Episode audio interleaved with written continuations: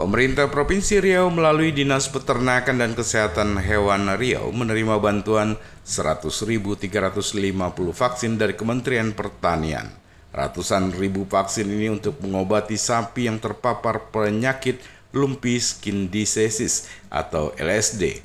Namun untuk tahap awal, Pemprov Riau hanya menerima vaksin sebanyak 7.675 dosis. Vaksin tersebut nantinya akan didistribusikan ke tujuh kabupaten kota di Riau.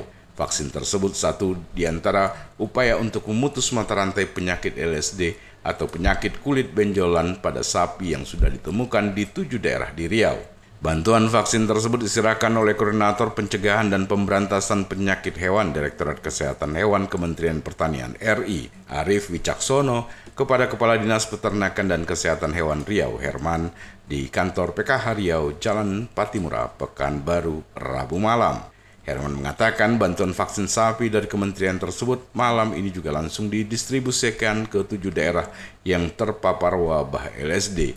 Ketujuh daerah itu adalah Rokan Hulu, Indragiri Hulu, Pelalawan, Dumai, Bengkalis, Siak Kampar, dan Indragiri Hilir. Herman menambahkan tenaga kesehatan hewan kabupaten kota dan provinsi Riau tersebut sebelumnya telah mendapatkan pelatihan dari Direktur Kesehatan Hewan Kementerian Pertanian terkait vaksinasi sapi. Kita malam ini vaksin untuk uh, virus LSD sudah uh, datang dari Jakarta, pesawat batik tadi sekitar jam 8 sudah sampai di Pekanbaru. Dan malam ini langsung kita kemas, langsung kita kirim ke tujuh kabupaten kota yang mana di antaranya eh, enam kabupaten langsung malah didistribusikan yang khusus untuk yang terdekat siap besok pagi. Nah dengan rincian uh, sebanyak eh, tujuh ribu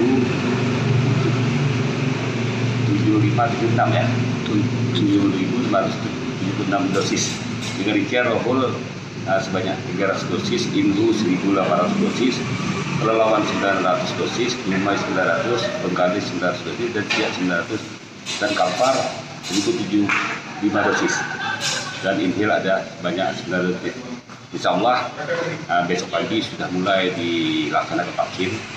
Nah, sebagian ada juga yang melalui uh, uh, atau pelatihan yang kemarin disampaikan uh, dilakukan TOT yang langsung dilakukan oleh kawan-kawan dari kementerian.